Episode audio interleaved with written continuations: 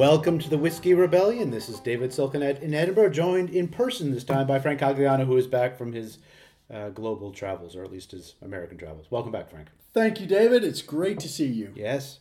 Hey, sorry, before we start, can I pay tribute to a listener who, You, of who course. got in touch um, on social media, on Mastodon? I'd like to uh, thank Peter from Campus Lang for reaching out in Oh, great. response to our last episode on Jimmy Carter. And, and Peter pointed out in response to your last drop, actually, Oh.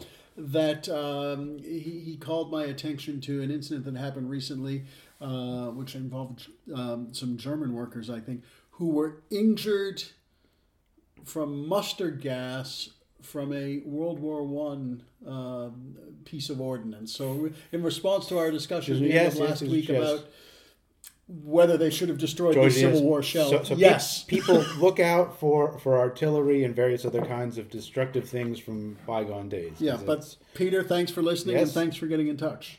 Yeah, I mean, I think you do hear, you hear about this a lot in Europe. You know, of, of people finding uh, bombs from World War II or various other kinds of things, and, Yeah. and shutting down cities as a. This was interesting because it was the First World War. oh But, wow, yeah. okay, But yeah. great. Anyway, thank you, Peter. Right. So our topic uh, this week, we are now a month on from this uh, devastating uh, train derailment in East uh, Palestine, Ohio, um, which happened on February third. This was an enormous freight train. Uh, based based on the research, I think it's 1.67 miles long. It had 150 cars, 20 of which were carrying hazardous material. And as a consequence of the derailment, they had to evacuate a large section of this, this community. Uh, and there are all kinds of fears of um, toxic side effects for, for people and animals and land and trees and all the kinds of things. And um, so we thought this would be an opportunity to talk about uh, industrial accidents and, and how Americans have responded to them. Uh, Frank, what's your initial response to the, the events in East uh, Palestine? Well, uh, I mean, we did an episode a few months ago, didn't we, on, on railroads and the importance of, of railroad uh, freight traffic in the United States in particular. Uh, and it's a huge part of the economy, actually, and Yes. a really important part of the economy. But one thing we've learned is it's not terribly well regulated. Uh, which has to be a concern, and uh, you know you noted the size of the train. I mean, it, when you see freight trains in the United States, they are incredibly long Yeah. um, and and so I, I guess we should be grateful that more accidents like this or that accidents like this don't happen more more frequently. Frankly, we don't know this how this is going to play out because we don't know the long term effects. One of the things we'll talk about today in, in discussing various industrial accidents is um, particularly those involving chemicals and the byproducts of industry. The consequences are often uh, don't play out or don't become apparent for until many years afterwards. We've been subject to the kind of usual political posturing. The former hmm. president visited East Palestine to underscore the fact that the current president wasn't there because Joe Biden was in Kiev at the time.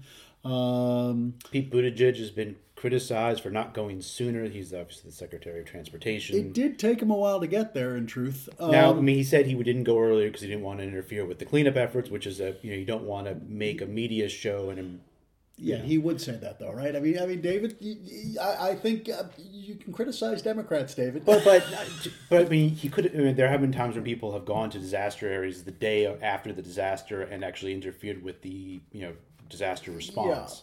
Sure, but I think the Secretary of, of Transportation should probably turn up at an event because we've had J.D. Vance, the uh, the the hillbilly elegy author, now turned senator there. We've had the governor of Ohio.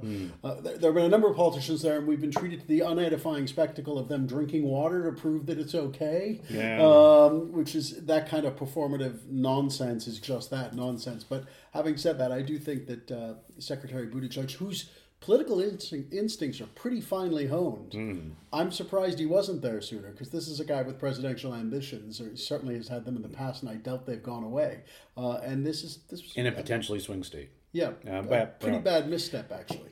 But anyway, we don't know how it's going to play out. Yeah. Well, one of the th- I think I think just to hide some of the things you mentioned, you know, there have been long ongoing disputes about rail safety and about rail unions and about the conditions under which rail workers are, are working. One of the things that some of the rail workers have said is that their time that they have for inspecting these large freight trains ha- has declined pretty significantly over the past decade. They used to have, I think, something like 90 seconds per car for inspecting them, and, and now they have less than a minute for each car, which, given what these, these trains are carrying, that's pretty scary. Um, you know, and that many uh, rail workers are working very long hours, and and um, you know that co- contributes to to and they're concerns. reducing the crew numbers. Yeah, so the ideal for for um, some of the freight companies is to just have two. I two think there were yeah there were only on three people on Yeah, this train, right? which is For a train that's almost two miles long, that's that's uh, not very many people. Not very many people.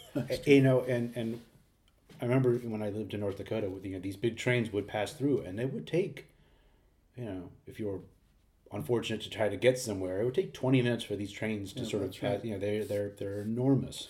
and they often go through populated areas. That's I mean, I mean, with all due respect to the people of East Palestine, we're actually relatively lucky that this accident didn't occur in a larger city Hmm. or a larger town. Um, and, and and so, uh, I mean, the consequences for the people of East Palestine are, are could be quite profound. But fortunately, it wasn't. I don't know Cleveland. Yes, Um, so, sure. but uh, yeah. And, and the thing I think is interesting about these industrial uh, accidents, if that's what we want to call them, disasters, um, you know, is thinking about who is responsible for them, right? And how does the question about responsibility play out afterwards? And we mentioned sort of the the political fallout of them. That you know, who is who is responsible politically for this? And, there have been debates recently in, in, in the aftermath. You know, how much of this is responsibility of the town? How much of this is the responsibility the state of Ohio. It's you're by Pennsylvania and their effects there. How much does it affect them? How much is the federal government responsible? How much obviously is Norfolk Southern Railway responsible? And these kinds of debates uh, about you know responsibility for these accidents, I think is, is one of the things that sort of distinguish you know or separate these kinds of, of events from say natural disasters where there are, are sort of different kinds of, of calculus going on afterwards. That's right. When it's an act of God, to use the phrase, Mm-hmm. or uh, uh, you know, a hurricane or a forest fire, for example, there's a kind of recognition that the government. There might be a debate about whether it's the state or the federal government, but the government should intervene and do something about this in the aftermath. When it's a disaster Mm. caused by the actions uh, uh, of a company or corporation, that sometimes changes the calculus uh, considerably. Yeah, and there are actually a lot of these, right? If you look at the history of the number of industrial accidents in the United States, especially in the second half of the 19th and, and throughout the 20th century, there are just thousands of them, and, and ones that have largely been forgotten. That's one thing that struck me in doing research for this episode was looking at these events, mine disasters, and various other kinds of fires and, and, and factory, you know, so that explode and all that. kind- There's just tons of them, and and obviously I think that's a consequence of industrialization, but it's uh, you know striking how many of these I hadn't heard of before that in which you know dozens of people were killed. Yeah, I mean, I was struck by one that I think you're going to mention later that I had to confess I had never heard of. And Yeah. it happened in 1991, so it was certainly within my uh, frame of reference, and, and I just hadn't remembered it because, as you say, they happen with some frequency, uh, and, and so that that's important. And and we might consider why some are remembered and others are not, I guess. But um, I think a key element here is indu- there are two factors that are really, really important um, industrialization and urbanization. And I think when you combine both of those things, you get the kind of raw material for these kinds of um, accidents. That's why you don't have, there aren't major industrial accidents and deaths in work in the 18th century, for example. Lots of people die working, but People but- die working, but they don't die in large numbers Numbers, in right. accidents right. because the scale just doesn't exist yet. The, the kind of uh, power isn't generated to, to to be do that, and and so so th- we see most of these in your century and in the 20th century, Hmm. and. What's, what's striking about the 19th century, and I'll turn Hmm. things over to you in a second, is of course because both industrialization and urbanization were taking off in a largely unregulated fashion. Um, the scale and scope of the accidents and death is pretty significant. I, I, I, told you about this before we, we went on the air. I remember when I was in graduate school and I was reading about the late industrialization in the late 19th century, and I can't remember the figure or where I got it. So this is really a great historian, historical mind at work. um, but there was a comment about the number of people who died coupling and uncoupling railroad cars in the 1890s. Sure. This was in the back. This was in with reference to the uh, the great railroad strikes in the early 1890s, and um, I it was a shockingly high figure. And, and so, so industrial work was and is quite dangerous, but a particularly in that period, the latter part of the 19th century, uh, when, when there weren't the kind of regulations in place that would have gradually emerged between the progressive era and down to the New Deal mm. in the mm. middle of the 20th century. But as we'll see today, industrial accidents continue to this very day. Uh, you know, as we see with the, the, the example that we began with in East Palestine, but there have been a number of accidents that are quite significant. So this is a big, big kind of constant feature uh, of American and life in the industrialized world. What's interesting, though, I think, David, is the point you made how quickly they're often forgotten. So, so, the ones we're going to mention are ones that will probably be familiar to people because for whatever mm. reason they've stuck out in people's minds. But uh, but but the vast majority don't. I think that's right. So let's go back to yeah, the 19th century, well, David. Yeah, and there's a bunch of places we could start, but the, the one that, that sort of jumped out to me was the Great New York City Fire of 1845. There are a lot of fires in American cities in the 19th century. There are lots of, indeed, there were lots of fires in New York City uh, in the 19th century. This is actually the third big fire they have. They had a big fire in, in 18 or in 1776. There's a big fire in 1835.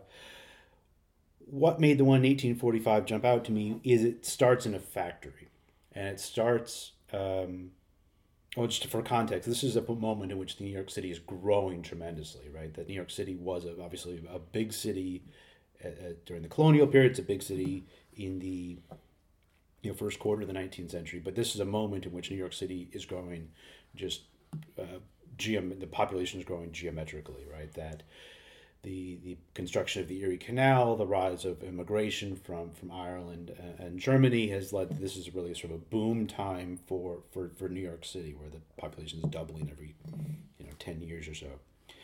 Uh, and it's a city that's increasingly becoming not just a port city, but a, a, an industrial city. So it's a, a, fire that starts in a whale oil and candle factory. Whaling was a huge industry in the in, in the 1840s. See Moby Dick if you uh, want more details. Uh, but lots more details. details yes, exactly. Thousands and done that. Lots of it. But anyway, um, you know, whale oil was, was a, a very important industry. Uh, you know, whale oil was used for lots of things, but um, in industrial capacities. It's used for making uh, lamp oil and candles. Uh, and but other kinds of, of, of, lubricants. So it's flammable. It is extraordinarily flammable. Um, and so that it starts in this whale oil factory, which, as you would expect, goes up in flames pretty quickly.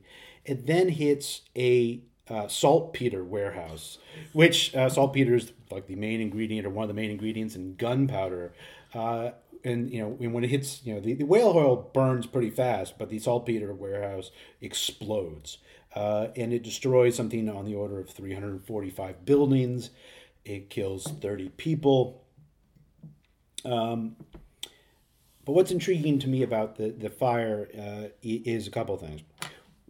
One is that, that, that New York City had actually learned from some of its earlier fires, right? That, that they had taken those industrial, the, the fires that happened earlier especially the one in 1835, and had made some changes in, in how the city ran uh, in response to that. They had banned uh, wood constructed buildings uh, and, and said buildings had to be, be constructed out of, of, brick or stone, and that made a big difference. They had built uh, an aqueduct uh, and a reservoir so that firefighters had enough water. They had started to professionalize the, the fire department. It doesn't really become professionalized really for another decade, but they had created a, a more uh, robust fire response. Um, and they tried in the aftermath of the fire to try to find people responsible for the fire. Uh, and, uh, you know, they, they, didn't say, look, it's an accident if that fires happen. They said, look, there may be people who are culpable for these fires and these deaths, and they arrest the guys who own the saltpeter warehouse because they thought, well, storing that much explosive material inside a major urban space that's that's uh, potentially uh, manslaughter or something. Um, the two guys who ran the warehouse were acquitted, but at least there's there's a sense there in which you know they were trying to find uh, individuals criminally uh, negligent. And I think one of the things that, that that sort of foreshadows is in a lot of these cases there are efforts to try to sort of find and blame either individuals or corporations, but that oftentimes they're unable to actually bring those to those kinds of, of prosecutions to fruition. So, David, a couple things. Uh, one is if you're interested in fires in New York. Yes, our I thought you were going to mention that. Our former colleague Ben Carp, who used to teach here at Ed- Edinburgh, but is now at uh, City University of New York's Brooklyn College, uh, has just published a book on the Great New York Fire of 1776, and Ben breaks down whether the British did it or not, and and um, um, I, I, haven't read the book. And spoiler, did the British do? Oh, okay, well we'll find out. Okay, save save it for the readers. So, okay, so, but but anyway, but Ben has. Um, has written a lot about the history of fire in New York. Mm. So if you're interested in this, uh, pursue that. With regard to the fire, the fire you're mentioning, though, is um, and of course, sorry to go back to the 1776 fire. Of course, New York burned in the aftermath yeah, of the British invasion sure. of New York. So, so um, whether the British did it deliberately or not, they inadvertently caused it. Mm. Um, so I'll blame the British. Okay. but but anyway, uh, with regard to the fire you're talking about, in the aftermath of it, did anybody say, "Hey, maybe we shouldn't have a whale oil uh, factory next to a saltpeter factory"? they actually they weren't. I mean, they were a couple of blocks away from each other. Okay, so um, but uh, you know, I think there there were real discussions about sort of you know how do we build a, a city that is safer and right. you know they're they're they're they're still largely unregulated, right? I mean, I think they, they're they're not get to the point, and I think it's another century almost until you get to the point where there are efforts to to regulate, you know, working conditions and and you know uh, more so than, than they are uh, now. So, David, when we think about 19th century fires, yes. urban fires, the, the obvious one that one comes yes. to mind is the Great Chicago Fire of 1871. Yes. Uh, does that count as an another industrial accident because of the and it, we have the same kind of forgive the pun combustible elements here in the sense that you have urbanization rapid urbanization uh, in Chicago. Mm. Chicago's a re- very new city in yes. 1871. It's mainly made of wood as a consequence, mm. um, and and they're tightly packed dwellings, especially around the stockyards. And uh, as legend has it, Mrs. O'Leary's cow yes. knocked over a lamp and started this fire. Um, and about I think it's 300 people are killed, killed in that yes. fire. The very same day in northern Wisconsin and in the Upper Peninsula of Michigan, a fire starts, the Peshtigo Fire uh, of 1871. And this is industrial in the sense that it's ascribed by historians to the use of slash and burn agriculture up up in that region. Anyway, it's a forest fire, but actually far more people are killed. It's a bigger fire, hmm. and far more people are killed in the Peshtigo fire, which is largely forgotten, hmm. than the Chicago fire. The estimates range from about 1500 to 2400 they're not quite sure how many people died but it's, it's certainly more than died in the chicago fire hmm. and I don't know what to make of this. I don't, you know, it, does the Chicago fire, Chicago fire, is it better remembered because it's in Chicago? I, I think it's, I think that's the reason. Yes. Um, and there's a kind of folk tale about how it started with yeah, Mrs. O'Leary's cow and all well, that. Uh, we used to drive through Chicago all the time. Um, driving when I taught North Dakota, we used to have to obviously drive through Chicago, and of course, I would tell my children, who were much smaller, younger uh, than they are now, uh, about the fire and about its impact on the city in great detail and telling about all the things. Car rides with David. well, you know, it's a it's a long drive, and you got to fill it with something. And the thing they were interested in was uh, about the cow and what the cow's name was. That's what my daughter, who was like seven at the time, she's like, well, and I obviously I don't we, we don't know what Mrs. O'Leary's cow's name was, but I was feeling snarky because we'd been in the car too long. I think I said her name was Bessie, and then for the next five times we drove through Chicago, she wanted me to tell her about Bessie again, the, the cow that kicked. For those of you who don't know, Mrs. O'Leary had a, a barn and a cow, and the cow, at least according to one version of the story, kicked over a lamp, and the lamp started the fire that then set fire to the city. There are other versions of the origin of the fire where some men were potentially gambling in the barn, and they knocked over the lamp. Um, so I don't want to put aspersions on the cow if they are not deserved. But the point being that kind of rapid urban growth, growth. combined with uh, the, the, growth in terms of housing, yes. but also uh, population. Well, yeah, and well, one of the other things that contributes to both of those fires that there was a drought in the Midwest in that summer, um, which led to to obviously lots of, of uh, fuel for the fire. Now, there's a theory, and you're right, there was a drought, and that, that undoubtedly helps, uh, uh, is a huge factor. Mm. Yet there is a theory that a comet caused both fires because they started on the same day. I think it's October 8th, 1871. Yes. So it's, it's, it's, it is a strange coincidence that both fires start on the same day. Not a million miles away. I mean, northern Wisconsin is pretty far from Chicago, but it's it's in the same. It's in, well, for if you're a comet, it's in the same neck of the woods. Um, That's right. The uh, I mean, I think it's interesting, to, you know, thinking about that fire and thinking about the the one that happened in New York, and obviously there are lots of other fires that happen in the 19th century. This is a, a, an era where, where cities are growing tremendously, and in which fire response is, is, is, is doesn't match that, that growth. You know, is the effort to try to sort of attribute try to explain the causes of these fires and, and who who is there to blame and who can be held responsible and you know uh, in some ways blaming it on a comet or a cow is a way of saying actually this is an act of God. These things happen. Um, as opposed to we've built our city in the wrong, wrong place yes. Or, or, blaming an individual saying this person started the fire. Um, Interestingly, the I mean the Great San Francisco earthquake of 1906, which kills more than I think it's 3,400 yeah. people, is of course a natural disaster.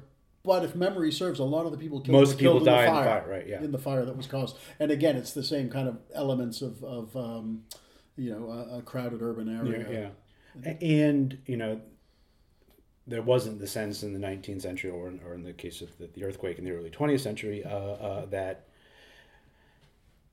poor urban planning should be blamed for it um, you know, much in the, you know, thinking about what's been happening in the earthquake recently in, in Turkey, where there, there have been political ramifications for, for building codes and, and other kinds of construction shortages that led to, um, you know, the huge death toll. And one of the things that we that characterizes the progressive era, we often talk about mm. the progressive era. We touch on the progressive mm. era in this podcast, but uh, urban planning is one of the one of the real improvements and one of the real really important developments that emerges from the progressive mm. era, in part in response to the the kinds of uh, disasters we're, we're yeah. talking about. Oh, and the, and there's a huge number. Uh, you know, thinking about the sort of lead up to the progressive era in the, in the especially in the 1890s, there are a huge number of mining disasters and railroad disasters.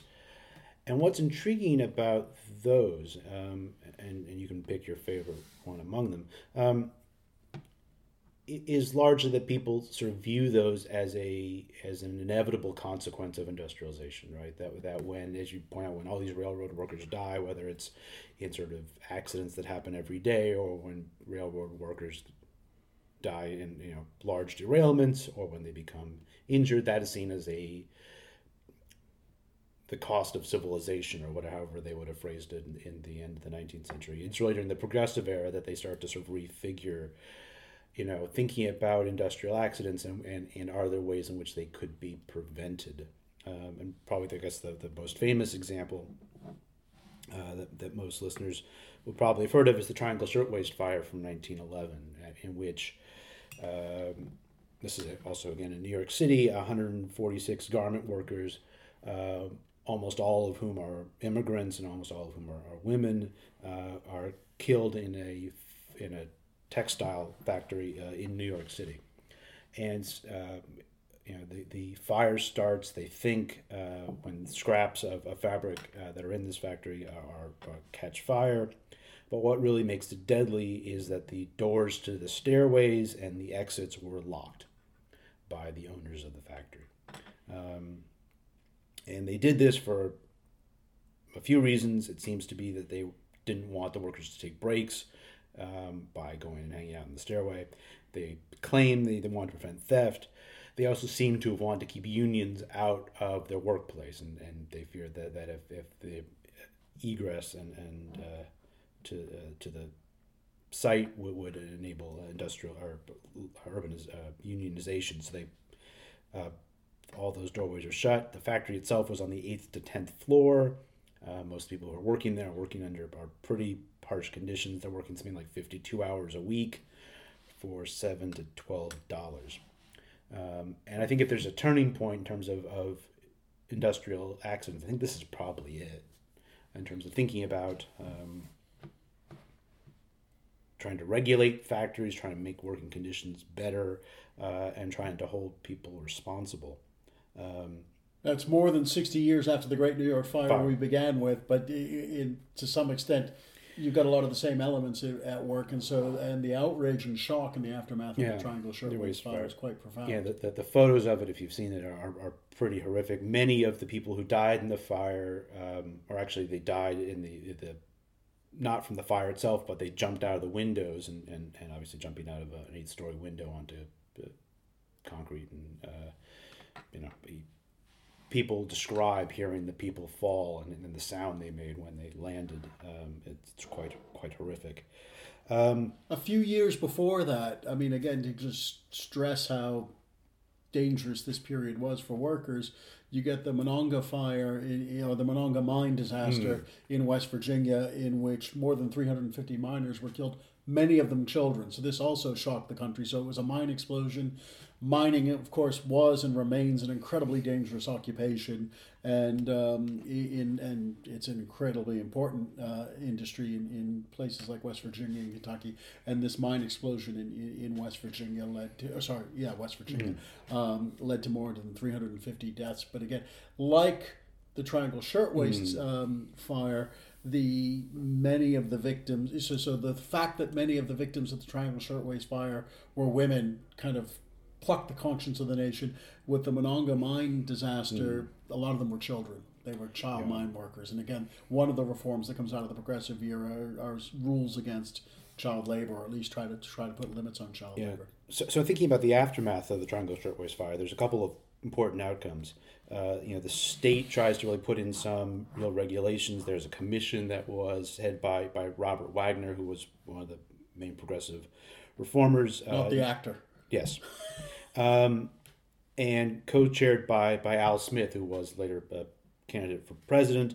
Um, you know, and they did a series of investigations around the the, the, the state. They had a, something like three thousand pages of testimony, and they passed a whole bunch of new labor laws in New York.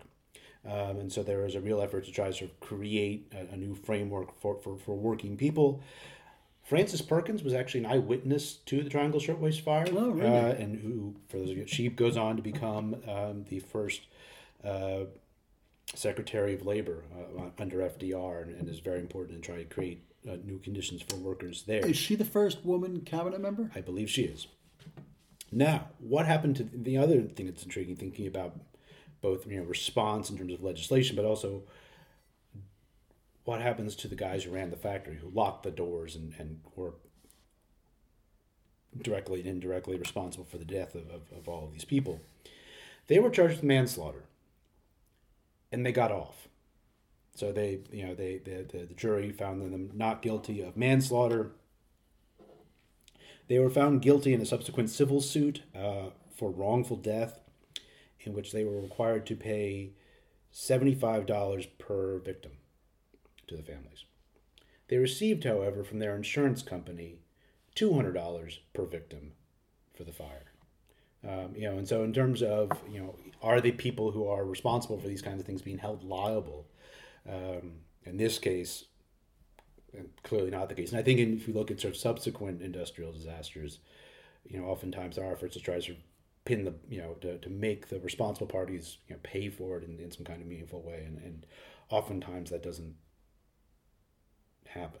So why were they acquitted? Was it because it was it was it considered an act of God? I think I think it was that you know they, they couldn't prove that they had both that, that they had locked the they themselves were locked the doors and knew that the doors were locked, and you know they, they there was a fire escape and the fire escape buckled under the weight of the people, and so that you know there were a variety of ways in which they you know couldn't be criminally found uh, negligent, or at least uh, not not to the point of manslaughter. Um, you know, the next really sort of in, in terms of thinking about these these events that get covered up or ones that gets forgotten. Covered up, strong word. Forgotten. One uh, industrial disaster that I found in doing research for this episode that I had never heard of before, uh, but but I should have, um, is the 1947 Texas City disaster. No, no, no. We got to go back, Dave. Oh, you want to go back? We have to go back. Oh, of course. everybody's heard of. Well, not everybody. This is an exaggeration. It certainly was big where, where I grew up. Was the Great Boston Molasses Flood of 1919. To be sure. My apologies. How could one overlook the great molasses flood of 1990? It's just your typical New York attitude. You you know, it's it's fine. It's fine. I've learned to live with it. You are who you are. I understand. Um, so, Frank, So, uh, so the, the, mola- that sounds almost comical, but it's not comical. It's not actually, but but it was it was. Um, uh, so what happened was in, in 1919, January 15th, 1919, uh, a storage tank in the north end of Boston uh, that was holding 2.3 million gallons of molasses. That's a lot of molasses. It's a lot of molasses. Burst and flooded the streets of the North End. And if you're familiar with the North End, I'm sure you've been to the North Uh, yes. End. It's very, very uh, kind of densely packed, and the streets are very narrow. At that time, it was full of the tenement buildings um, that housed Italian immigrants, including some of my forebears. My grandfather lived. My grandfather remembers this as a boy. and Okay. I remember him telling me about it. Um, and so what happened was these 2.3 million gallons of molasses flooded the streets of the North End. Some claim the molasses moved because you know you know the expression as slow as molasses. Yes, yes. So- that's so- the usual. okay. You know, we don't, one doesn't think of molasses as fast moving, um, especially in January in Boston. Nonetheless, some estimates I have it the molasses moving at 35 miles per hour. So it was moving very, very rapidly, and 21 people were killed and 150 were injured in, in the Great Molasses Flood of 1919. Why were they storing molasses in the north end of Boston? Well, um, going back to the colonial period, uh, distilling, rum distilling was an important industry across southern New England. So what was happening was sugar from the West Indies was being processed and uh, distilled into rum, and molasses is a byproduct of that uh, process. And so there was that industry continued throughout the 19th century and down to the early 20th century. In fact, my great grandfather, who was not the father of my grandfather, who was a boy who remembered this, he was the father in law of my grandfather. So my Papa Joe was my great grandfather, worked We're getting a genealogy here. in a sugar refinery, Okay. worked in a sugar refinery in Revere, in Revere, Massachusetts. um, you know, my forebear um, worked in, in, in, and so I have a family connection to this particular industry. Um, and, and uh, again, a lot of people would have a connection. Again, especially Italians. That was a heavily Italian neighborhood. It was full of immigrants, and most of those killed were Italian immigrants or, or their children or their descendants, I should say, in, in, in the Great Molasses Flood of 1919. It is said, it was claimed for generations afterwards, that on hot summer days you could smell molasses in the North End. I never experienced that, but uh, so it is claimed. So that is, again, this is a the, the fact that there was a molasses tank in the North End is a byproduct of this this industrial legacy. The deaths are a result of the densely packed immigrant community. It- we're seeing a pattern here. Now, it's slightly unusual because it's molasses. Yeah, no, I've, I've got a series of questions. Please. Well, I've pretty much exhausted my knowledge of this, but carry on. How does one clean up that much molasses? That seems like a, a, a particular. Obviously, in some of these cases, cleanup is, is, is involving toxic elements. I imagine most of this just washes away in the rain, but still, that's a lot of molasses. And it must have been incredibly sticky. I- Yes. I, don't actually like being sticky. This is a personal confession here. okay. So it I think few people really- do, Frank, so I don't No, think but- that's much no, of a no, no, but, confession. you know, but I really don't like being sticky. Sticky, okay. uh, so, so, so this Learn would have been very unpleasant. Um, but I don't know how they cleaned it up. But that's an excellent question. Okay, so so and, and the do they have an explanation for why this drum or or, or you know vat burst. I think they think it was just the pressure on the tank because um, there was so much molasses in it. And, and did the, the, the company did they did they were they held accountable for the the these the I don't death know. I've got. I've got Okay. to confess, I Okay. don't know. Like, this is, so, right. so as I said, I pretty much exhausted That's my, knowledge. All of that. right. Well, we need to maybe have to do another episode. But anyway, let's go on to Flood. Texas in 1947. So but this- I did not want to. Oh no no no no! To be sure. So this is um, had you? I hadn't heard of the Texas City disaster before I started doing research for this episode, but this is the largest industrial accident in American history, and the fact that it is, and I hadn't heard of it, is both a demonstration of my ignorance on many topics, but I'm imagining lots of people haven't heard of it. We can't know everything, David. Well, that's to be sure. That we, as we prove on uh, every minute in of this week out. exactly. Um, so this is in 1947, so it's immediately uh, after the, the Second World War, and it's in um, Texas City is is sort of near Galveston in Texas. It's a site of of a large number of, of, shipping. To most most of it going to Europe. A lot of it is going towards reconstructing Europe in the aftermath of the war. There's lots of ships going to, to, to France and wherever. And um, it's a fire that starts on board one of these ships that is stocked full of ammonium nitrate, which is pretty explosive. Uh, and then that fire spreads to other ships, which are other carrying other explosive elements, and spreads to warehouses that are carrying fertilizer and other kinds of, of things. Um, it kills 581 people, so it's a huge death toll, and more than 5,000 people were, were injured. Um, eyewitnesses to this this disaster describe it as, as being comparable to Nagasaki. So obviously, this is important right after the end of the war, where the images of a a city laid waste by by by by war are, are very present in people's minds, and they said this looked like that. Um, the intriguing thing I found about this was in term- terms of trying to respond to it. There wasn't the kind of finger pointing that you find in some other natural disasters. There were there was an effort to sort of blame it on um, you know a particular company or a particular industry. Um, there was a, a lot of fundraising though that was done in the aftermath of this disaster to, to try to rebuild the city, uh, including fundraising that was being done by organized crime in Galveston, who wanted to rebuild the the, the shipping industry because because you know there's sometimes there's some correspondence there. Who do you think the the, the organized crime uh, the brothers who ran uh, the the crime syndicate in Galveston? and they're going to have a, an event for fundraising in 1947 to raise money. Who do you think they're going to get to come and entertain the, the people of the greater Galveston area? Too early for Sinatra, is it? No, it's Frank Sinatra. Is of course it? it's All Frank right. Sinatra. That's exactly who you think it is. Um, benefit concerts and and and mob He connection. was very civic minded. He was very that, that that's Francis. that's the way to that's the way to think about it. Um, you know, and, and the fact that this sort of disaster, which was just devastating to this community, has largely been been neglected. I think is, is fascinating. I think that sort of speaks to, you know, some of these things everyone knows about. Everyone knows about the molasses flood. Everyone knows about the Great Chicago Fire. But that there are dozens of others of, of really destructive events that people. which which gets us to the why do things get remembered or mm. not? Because you think something of that scale and scope, and Frank Sinatra was one of the biggest celebrities in the country. yes, yes. So so it's not like this wasn't mm. on people's minds. Right. I've got a question about. I've got a, I've got a supposition, I suppose, uh, and then I have a I have a further comment.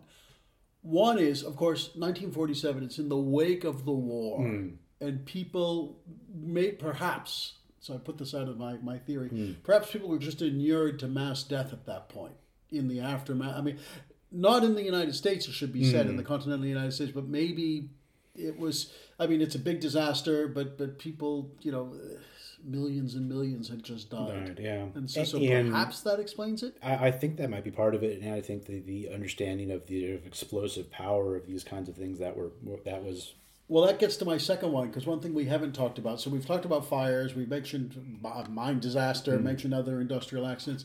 Uh, a huge number of these and uh, um, uh, of accidents occur, unsurprisingly, in the production of munitions. And so during both world wars and indeed afterwards, we we see a lot of accidents. The most famous or infamous. um, incident of this, uh, example of this, I suppose, is uh, happens not in the United States but in Halifax, Nova Scotia, in 1917, when there's a massive explosion in Halifax Harbor um, because a uh, munition ship blows up, and it, it, much of Halifax was destroyed. There is an American connection here because Boston was the probably the closest ma- major city there, and Bostonians sent lots and lots of humanitarian aid, including the state of Massachusetts, the governor of Massachusetts, and the mayor of Boston organized relief. And to this day, Nova Scotia supplies Boston with its annual Christmas tree, and thanks for that. Oh, that's fascinating. It is okay. fascinating, but but the but but we see accidents like that, and that if you see, it's worth looking at the kind of images uh, if you go online at the, the kind of destruction of hmm. Halifax mm. as a result of that of that, that bombing, uh, that explosion, and and we see this periodically with there's a kind of genre or category of, mm. of, of, industrial accidents around um, uh, war making and munitions uh, that that's uh, pretty significant, and obviously that's a factor in in, in Texas City as yeah. well. Um, let's let's let's let's jump forward a bit to to to the 1970s because I think um, there's some interesting events that happened in, in, the 1970s that are also kind of turning points in how Americans respond to to uh, industrial disasters, and I think this is actually sort of follows on well from our last episode on on President Carter. Because I think we have two events during the Carter administration, Three Mile Island uh, and Love Canal, that are interesting demonstrations of, of, of how these things sort of play out. Uh, which one would you like to tackle first? Um, I guess chronologically, although Love Canal is longer, it's yes. got a long chronology, but it, it's kind of most associated with 1978. Yeah. Whereas Three Mile Island is 1979. So, so let's, let's start with Love Canal. Okay. Do you want do you want to tell the Love Canal story? Uh, well, to the extent I, I know much about it, so Love Canal is is a kind of suburb of Buffalo, um, and it was uh, it thrived immediately after the Second World War, but there was um, a local chemical f- plant. I think it's Hooker Chemical. Yeah, Hooker Chemical, yeah, yeah in the uh, 1940s. They... Yeah, that where many of the people who lived in Love Canal worked, but also there was a long-standing buildup of toxic chemicals in the ground and water mm. in Love Canal, and um, during the 1970s, after a series of um, uh, it was heavy snowfall, and there's often heavy snowfall in the Buffalo area, of course. I've heard tell, yes, that Buffalo is known for that. Yeah. um, and when the snow melted, the water table flooded or was, was saturated, mm. and, and chemicals came to the fore.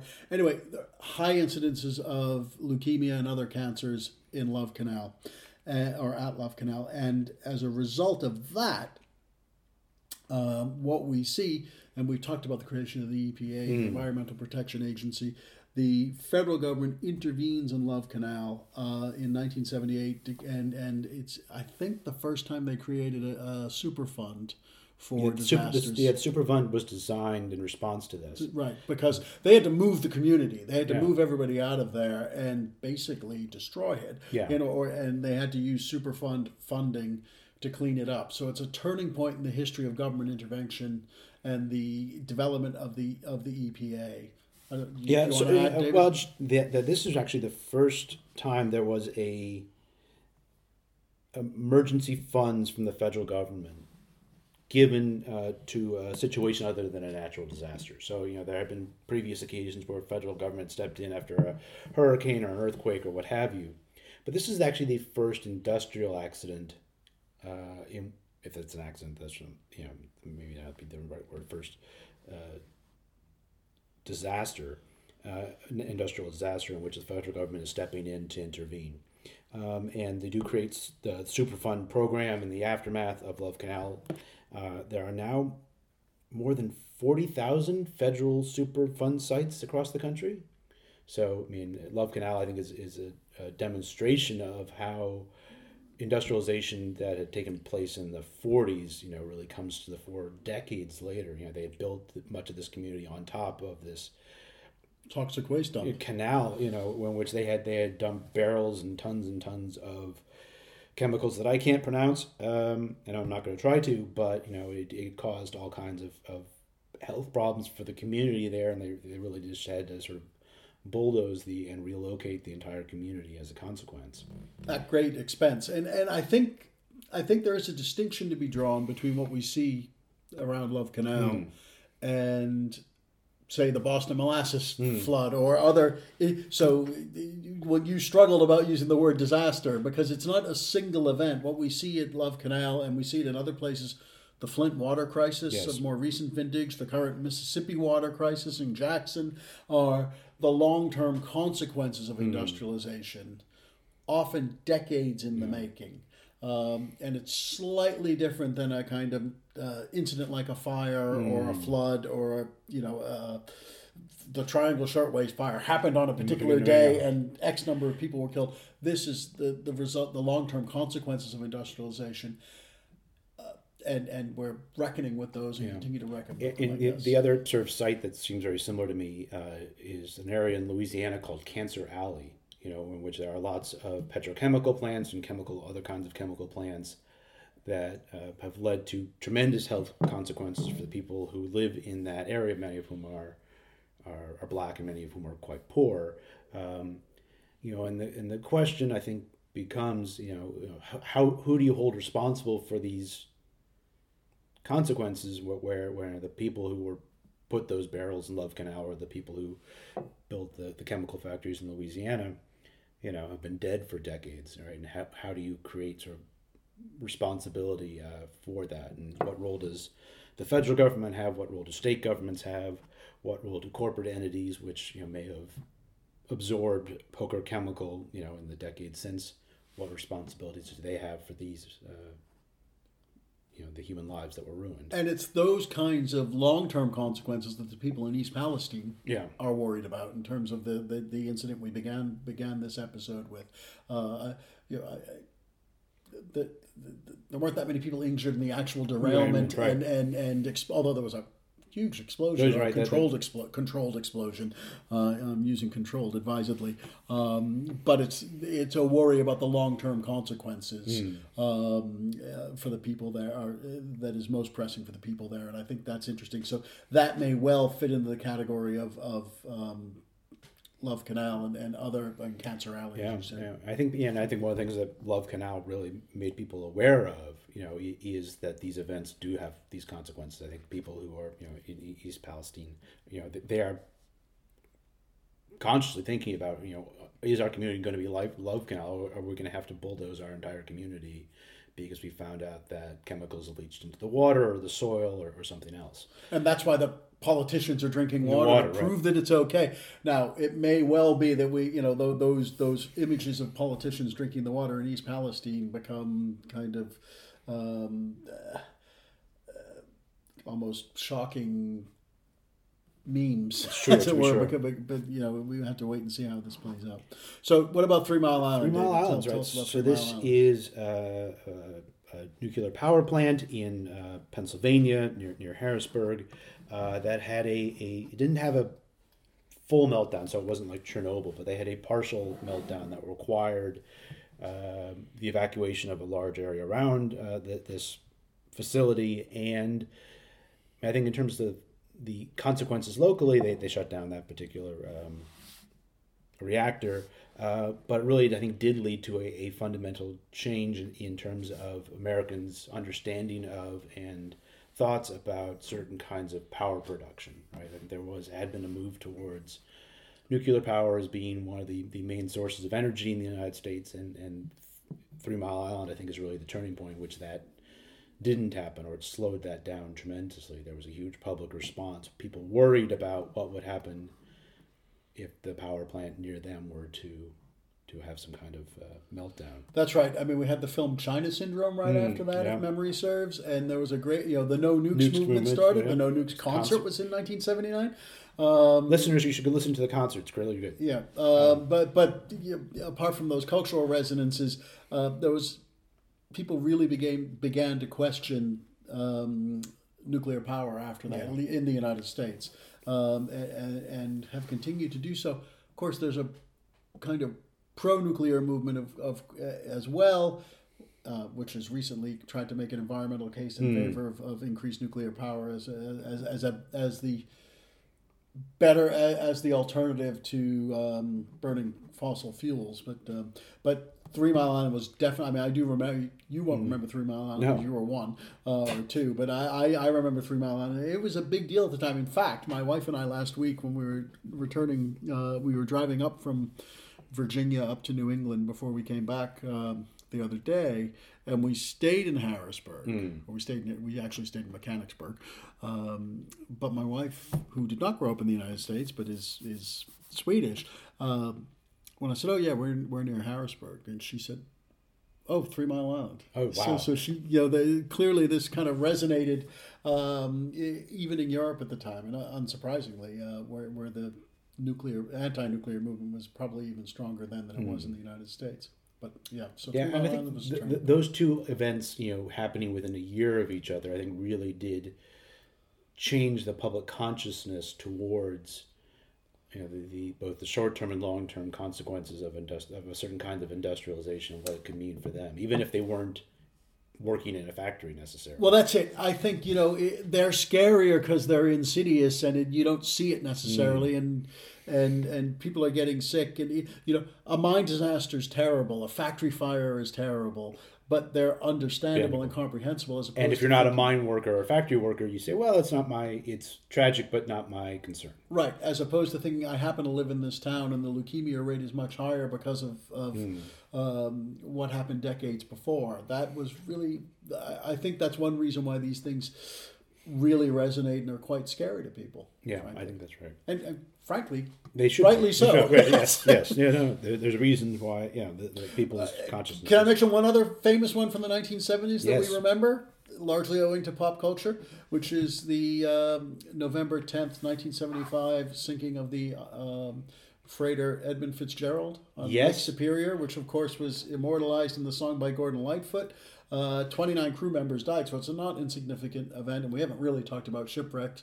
Um, shipping and freight freight shipping is even more important globally than rail rail freight, and and um, there are a considerable. It's a quite a dangerous business be as sure. well. It's rare for ships, entire ships, to be lost, but sailors are killed all the time, or uh, merchant seamen are killed. But uh, yeah, so the, the wreck of the Edmund Fitzgerald, of course, made famous by the song of the same name, occurred in 1975. So you have all these things. 1970s was Well, and obviously this is the the you know, you know real growth in the environmental movement and, and the growth of the you know the EPA at the beginning of the 1970s and what have you. So I think there's a, a consciousness of all these kinds of things.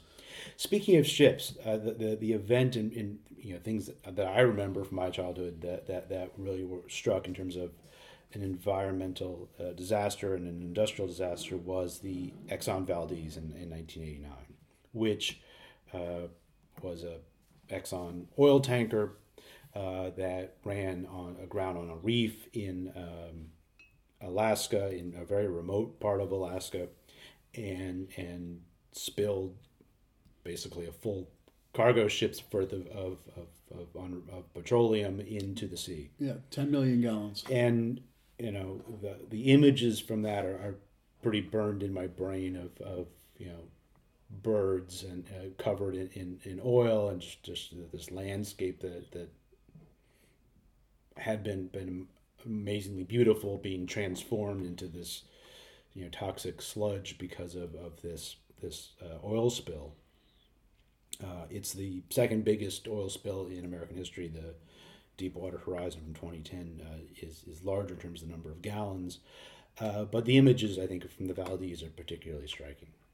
Yeah, I mean that was a really. I mean the those two, and it's interesting because there are a lot of oil spills. There, oil spills are something that happen quite frequently, but those two in particular seem to have really resonated. And I think the Exxon Valdez was so powerful because the area was so remote. It was apparently you know it was pristine, Yes. and, and and and the oil spill just. As you say, transformed wildlife and, and the, the sheer kind of scale and uh, the juxtaposition of the place and the the pollution was was pretty striking. Whereas the Deepwater Horizon in 2010,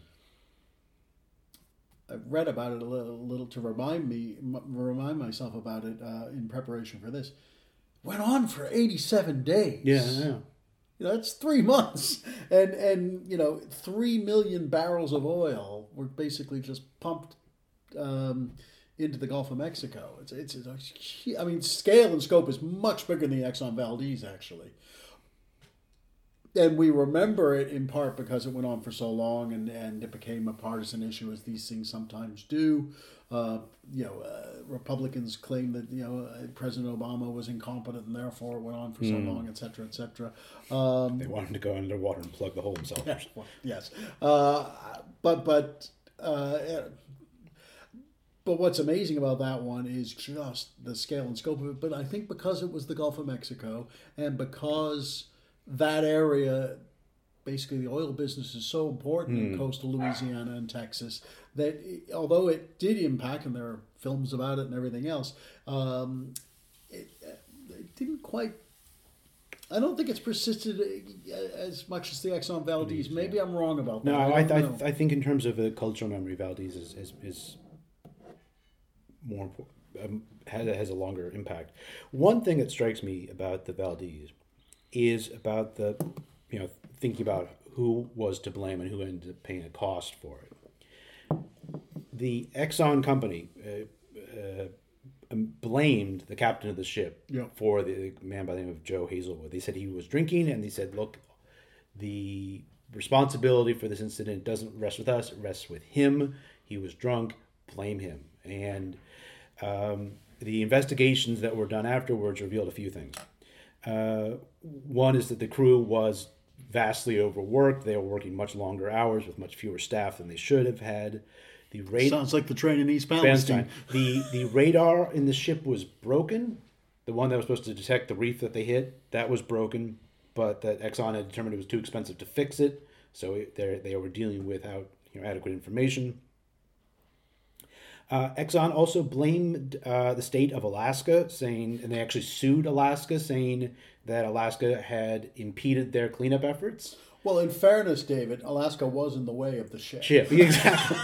um, they also so they they sued the state of Alaska. They also sued the Coast Guard because they said the Coast Guard was wholly or partially responsible for the spill because they didn't warn the ship about the the, the reef that was there.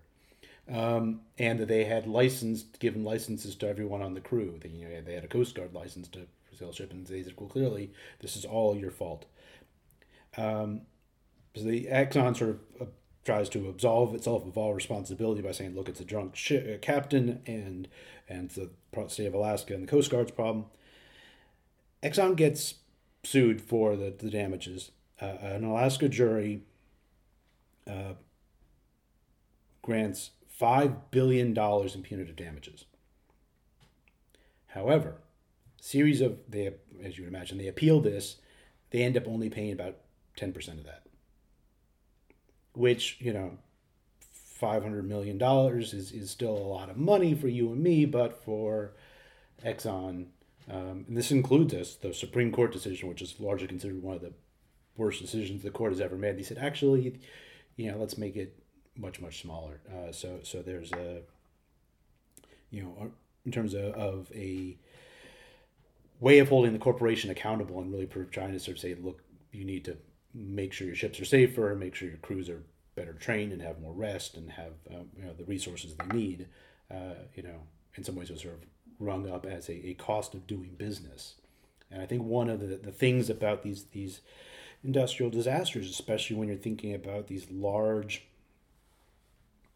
multinational corporations that are phenomenally wealthy, they sort of factor in a certain kind of, of uh, you know rate of these things happening as part of their sort of normal operating costs. You know, when the the Deepwater Horizon uh, spill happened, the insurance payment that the company got for the the rig that was destroyed was was worth you know more than what they were fined for the for the destruction, right? And so they actually made a profit off of it. And that was BP, not Exxon. Yeah, so sorry. Yeah, that's I mean uh, with with Deep Deepwater Horizon, but for you know Exxon with the Valdez, you know they they they were originally going to be punished quite severely, um, but but really got a comparative slap on the wrist, which I think says something about you know how many of these these disasters are, are considered sort of acceptable, you know, and thinking about what happened uh, a month ago, you know will there be a response to actually make sure that these things don't happen as often, or are we capable, or you know, are we comfortable with accepting a certain level of of of, of destruction that goes along with with a particular kind of industrial lifestyle? Well, that industrial production, Yeah, our way of life depends on it. Yeah, to be sure. People who are comfortable with that way, know, we all want gas for our cars, right? Uh, to- yeah. Uh, Or petrol, even. if you have a car, right? Um, you know, the, the the event. One event that really struck me in in, in doing research for this episode um, was the the Hamlet chicken fire of, of 1991. Yeah, let's wrap up with that one because this is the one I hadn't heard of. So this this is a, a chicken processing plant uh, in in Hamlet, North Carolina. Hence the uh, Hamlet chicken fire. Um, they were basically making chicken nuggets, right? So they're they're taking uh, chicken parts and, and processing them into other things. It uh, there was a fire inside the factory that killed twenty five people and injured fifty four. And what's striking about this particular fire is this is a site that had a really bad safety record. Right, in the eleven previous years of uh, of operation, they had had three fires inside the plant, but it had never received a safety inspection. Right, so like the state regulators hadn't gone in, the federal regulators hadn't gone in. They didn't have a fire alarm. They didn't have a operational sprinkler system.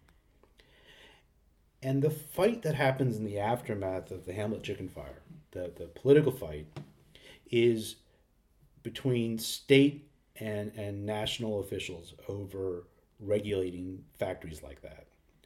Because what the state said is look, we don't want the feds to come in, we want to do this locally. On the other hand, they said we don't want to invest in a huge number of new inspectors because business that would be bad for business All right, And and part of it was we don't want to make it. We want to have all these factories. We want to have all of these chickens being processed and workers working in them. when we don't want to have the, the economic health of the state being interfered with by excessive regulation. And there's this fight that happens as a consequence. And I think that sort of speaks to these broader issues about you know what's going to happen in the aftermath of this this train derailment. You know, there's not a huge national appetite for a, a lot more regulation of, of railroads. There's not a huge, I think, appetite for, for greater safety or better working conditions for railroad workers. And, um, you know, I think we're going to see more of these ep- ep- episodes. There's going to be people who go for the photo shoots because the photo shoots are, you know, that's politics. Um, I, I want to challenge that a little bit, David. Um, I, I think accidents will continue to happen because we live in a highly industrialized economy, and people want chicken nuggets and they want petrol and they want you know so so uh, there will continue to be accidents. They, I hesitate to make a prediction because I'll undoubtedly be wrong. And if this episode has showed us one thing, this list of things, the vast majority of these things are forgotten. The East Palestine accident does seem to have stayed in the news for a long time. It's been, you know, it's all it's it's in the New York Times this morning. Yeah, Uh, month uh, later, You know, it's a month later. So so maybe sometimes things break through, and there are reforms. You know, I think there's been an emphasis on, on just how dangerous the railways are as a result of this, and there's been there have been hints of doing some government in, intervention to do something about this. Um, so again, as I say, I hesitate to make a prediction, but maybe this time, it, you know, th- there will be a change. I, I, you know, I I think we don't know. The fact that this has been front and center for a month, despite some other big stories like the war in Yes, Ukraine yes. And, and, and so on going on, um, gives me some cause for hope. I think your first statement that there will be further accidents is undoubtedly true because of, of the uh, of the world we live in, which remains to be remains uh, for many workers uh, a very dangerous place. Uh, but but maybe maybe the railroads will be a little safer as a result of this. All right. Well, we will see, but uh, but but I hope all the people uh, East Palestine state. You know, I hope that that, that the water is safe and that, that the conditions are um, not as bad as at least they initially looked. Because Yeah. there, there, there are some pretty scary sounding chemicals there, and the, the images were were uh, especially those smoke clouds were were pretty scary to look at. Yeah, that's right. Right, time time for last drops. So, got, David, I've got two. I've Okay. got one that is a reference to, is kind of building on our theme today, and then the, um, if you like the wreck of the Edmund Fitzgerald, you'll like this. So, on a couple days ago in the New York Times on March first, um, the Times reported a story with the headline "Sunken Ship Discovered in Lake Huron," and um, uh, divers uh, discovered the remains. It's actually pretty much the whole ship of a, a ship called the Iron, Iron, Iron, Ironton. Excuse me, Ironton, which sank in 1894. It was a freighter that sank. It collided with another ship in 1894 and sank in Lake Huron. And what's interesting about this story, I, th- I think, and, and forgive me for not having the details at hand, um, six or seven sailors were killed. It didn't have a huge crew. Um, but what's particularly tragic or sad about this is they made it to the lifeboat. They were in the lifeboat, but the lifeboat was still tied to the ship that was going down, and they got dragged down with them. Jeez. And what's interesting about this, and, and the story in the time in the New York Times has has a great video attached to it, so you can see the ship itself, and it's largely intact.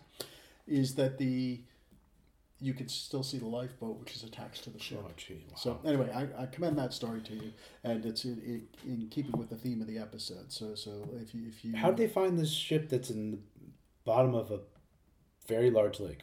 well the divers were looking for it. They had an approximate Okay. notion of where it was. Okay. Um, so it wasn't just like an accident. they No, no, no. And one thing that was interesting uh, about it is that the Ironton is pretty well preserved because Lake Huron is so cold, Okay. and so the the ship itself is is, is you know we we get to have very. Um, very kind of complete remains of this ship from the late 19th century uh, on the floor of Lake uh, of Lake Huron. Uh, my other um, uh, last drop, which if that's not a contradiction, Yes. is I want to remind people about the upcoming Fennell Lecture. And the Fennell Lecture is an annual event um, that we have in the School of History, Classics, and Archaeology here in Edinburgh. And this year's Fennell Lecture will be delivered by historian uh, Julia Laite of uh, Birkbeck College, University of London, and and um, uh, Professor Laite will be speaking about her title is like the ruins of a world, Britain's oldest colony in the making and remaking of place. And uh, Professor Laite, who is a native of Newfoundland, uh, um, will be talking about early uh, the early history of Newfoundland and the early settlement of Newfoundland. Um, and it promises to be a very very interesting lecture. And it is March 30th, Thursday, March 30th at 5:30 p.m. And uh, you can get tickets. I have already got mine. Eventbrite. Yes. Good for you. And they're free. You know, good. They yeah. are free. And the Fennell lectures are always great. So They so- are indeed. So it's, it's it's really one of the signature events of the year. So please come and hear Professor Laite. What about you, David? Uh, I also have, have more than one last drop, but because I do. Um, first, I want to uh, point out that that uh, if you're listening to this the day it drops, uh, SASA is is basically now. Uh, so we're recording this on Friday. On tomorrow is is is SASA, the annual uh, conference. This is a Scottish Association for the Study of America. And I'm very much looking forward to it because after eight years of being um, on the committee, I'm not in the committee anymore, so I can go and just enjoy the conference uh, for the conference without having any responsibilities or burdens for organizing it. Uh, but it's a great conference for those of you who are uh, interested in presenting a, an American history or American studies kind of paper in Scotland in the future. Think, think about SASA as an option.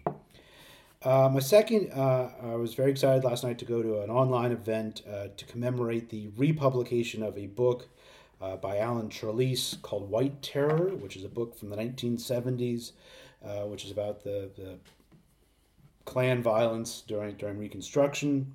That's been out of print for many many years, but uh, due to the work of uh, Karen Cox, uh, the historian uh, at uh, UNC Charlotte, uh, and good folks at LSU Press, they have issued a, a new edition uh, with a with an introduction by Professor Cox, uh, which I've not gotten a copy of yet because it's now released in the U.S. but not yet in Scotland. So as soon as it's uh, British publication date, I'm going to get a hold of that. But uh, they had a very good online event.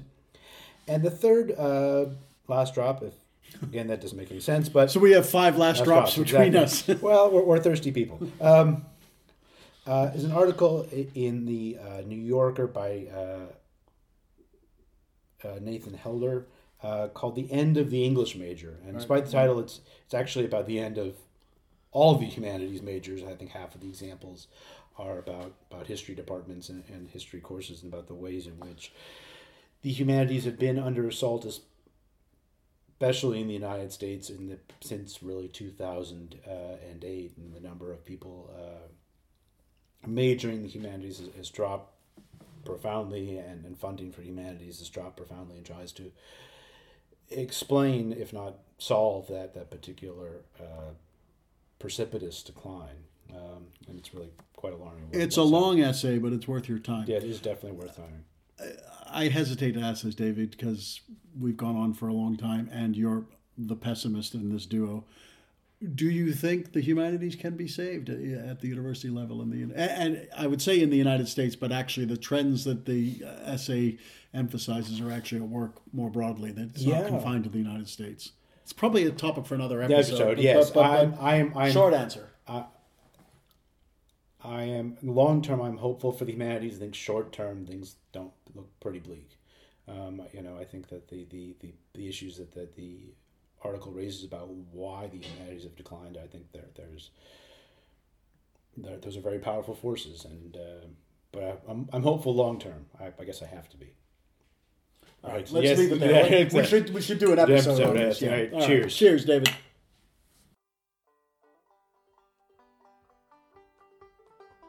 The Whiskey Rebellion is hosted by David Silkenat and Frank Cogliano. David is a senior lecturer in American history at the University of Edinburgh, and Frank is Professor of American History and Dean International for North America at the University of Edinburgh. The Whiskey Rebellion is available on iTunes, Stitcher, and Podbean. You can follow the show on Twitter at Whiskey Rebel Pod and like the show on Facebook for updates about current and future episodes.